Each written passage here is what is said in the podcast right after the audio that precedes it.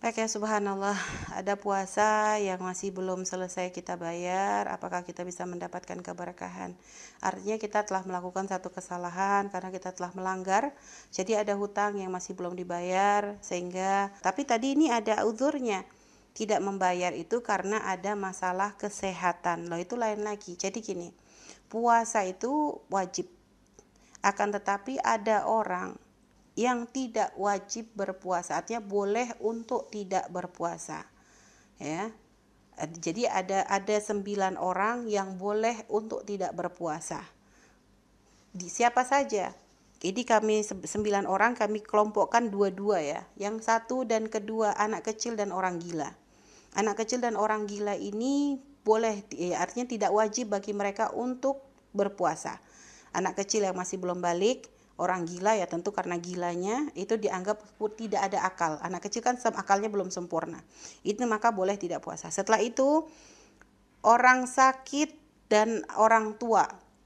Orang sakit yang memang e, tidak mampu berpuasa karena sakitnya, maka dia diperkenankan untuk tidak puasa.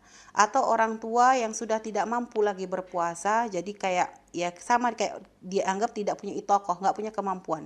Yang tua itu tidak terbatas umur, tergantung. Kadang ada orang 60 udah udah kelihatan tua banget, ada yang kadang 90 masih seger kan gitu. Jadi nggak bisa dibatasi umur. Jadi kondisi kondisi lemahnya kalau karena tua, umur berapa aja yang penting sudah memang termasuk tua, jadi sakit-sakit tua ibaratnya begitu, maka dia sudah tidak wajib. Hanya nanti apakah wajib kodok? Kalau yang sakit tadi, orang sakit yang memang tidak mampu puasa, selagi memang sakitnya masih ada harapan sembuh, maka tetap wajib kodok. Tapi kalau ada orang sakit yang sudah tidak ada harapan sembuh, maka tidak wajib kodok, nanti dia wajib membayar diganti dengan fidyah. Jadi kalau sudah gak ada harapan sembuh kata dokter gak ada harapan, ya berarti nanti setiap harinya langsung diganti fidyah. Atau orang orang tua jelas gak mungkin bisa diharapkan mudah kembali, maka setiap harinya nanti diganti dengan dengan fidyah. Dan selanjutnya haid dan nifas. Orang haid dan nifas adalah orang yang tidak yang tidak boleh tidak. Bukan hanya boleh, tapi haram kalau berpuasa. Tapi nanti wajib mengkodok. Wajib mengkodok. Tidak jadi tidak cukup dengan hanya membayar fidyah. Jadi haid nifas wajib mengkodok. Jadi nggak cukup membayar fidyah, nggak bisa diganti dengan fidyah, harus dikodok dengan puasa. Nah setelah itu ada orang menyusui dan hamil. Orang hamil dan menyusui boleh untuk tidak puasa. Nah tetapi untuk hamil dan menyusui itu nanti wajib mengkodok. Mengkodoknya ya dengan puasa lagi. Jadi nggak cukup dengan membayar fidyah. Jadi gitu. Tapi nanti katanya ada yang mengatakan bayar fidyah. Enggak, yang bayar fidyah tuh gini, kalau dia meninggalkan puasa dikarenakan anaknya. Misal kenapa enggak puasa? Ibu hamil atau menyusui. Anak saya rewel. Oh, berarti dia meninggalkan puasa karena anaknya.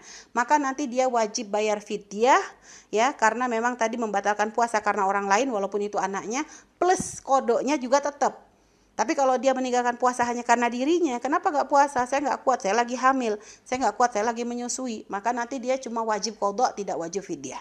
Jadi, e, tapi ternyata saya sampai itu punya anaknya rutin ya. Silakan Anda rutin tiap tahun punya hamil, punya anak, hamil punya anak. Sampai misalnya nggak puasa-puasa boleh. Anda uzur dipersilahkan, tapi nanti kodok tetap.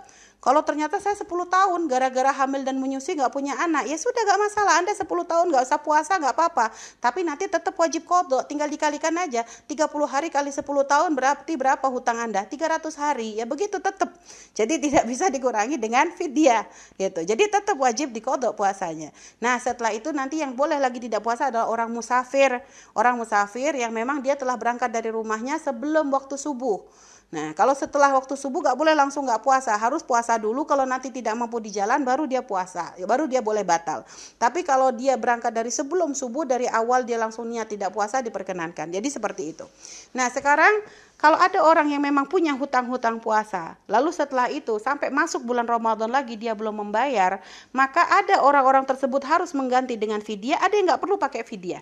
Siapa orang-orang yang harus mengganti dengan fidyah? Orang yang selama satu tahun dia diberi kesempatan bayar puasa tapi tidak bayar dan dia tidak punya uzur untuk bayarnya nggak ada uzur. Dia mampu untuk membayar, dia tidak menyusui, dia tidak hamil, dia sehat, Artinya tidak ada uzur, dia bukan musafir gitu ya. Artinya dia artinya tidak ada uzur tapi dia tidak membayar, maka nanti dia wajib membayar fidyah. Adapun kalau ternyata orang ini adalah punya uzur, jadi dia sakit, setiap puasa sakit lagi, setiap puasa sakit lagi, sehingga bayar tuh nggak bisa-bisa. Setiap puasa sakit, setiap puasa sampai masuk ke bulan Ramadan, ternyata dia masih belum bisa bayar hutang. Maka dianggap dia ada uzur. Maka dia tidak wajib bayar fidyah dan tidak dosa. Nah itu, jadi sebegitu sederhananya syariat Nabi itu. Jadi gak dipaksakan. Bagi yang tidak mampu tidak dipaksakan. Kalau memang anda punya masalah kesehatan sehingga anda tidak mampu, tapi kok kadang pernah nih saya sehat tapi saya gak puasa loh. Itu berarti waktu itu anda ada hitungannya. Berarti nanti itu yang ada fidyahnya. Kalau memang ketika ada kesempatan sehat anda gak puasa. Tapi kalau ternyata sudah nyoba puasa sakit, coba puasa lagi sakit, setiap nyoba puasa sakit, dan mungkin nanti sakitnya lebih parah lagi, sehingga Anda ada rasa takut untuk berpuasa karena misal, misal mungkin Anda punya mah yang kronis banget, sehingga kata dokter kalau puasa bahaya. Ya kalau memang kata dokter begitu, ya berarti Anda dianggap uzur. Jadi Anda pun tidak wajib membayar fidyah kalau masuk Ramadan hutang Anda belum dibayar gak wajib karena memang Anda punya hutang itu tidak bisa dibayarnya karena ada uzurnya. Nah, itu ya. Jadi gitu. Jadi tinggal mungkin fokus menjaga kesehatan supaya nanti Ramadan Anda mulai bisa puasa. Jadi maksimalkan untuk untuk menjaga kesehatan, untuk mencari kesembuhan, mencari obat yang cocok sehingga nanti Ramadan bisa puasa. Nanti kalau sudah Ramadan Anda sehat baru nanti Anda bayar. Jadi begitu. Jadi terus kalau kalau memang seperti itu gimana? Apakah saya dapat keutamaan? Insya Allah dapat. Yang penting Anda berusaha, Anda merindukan Ramadan. Lalu Anda berusaha berupaya sebaik sebaik baiknya untuk mengisi Ramadan dengan kemuliaan.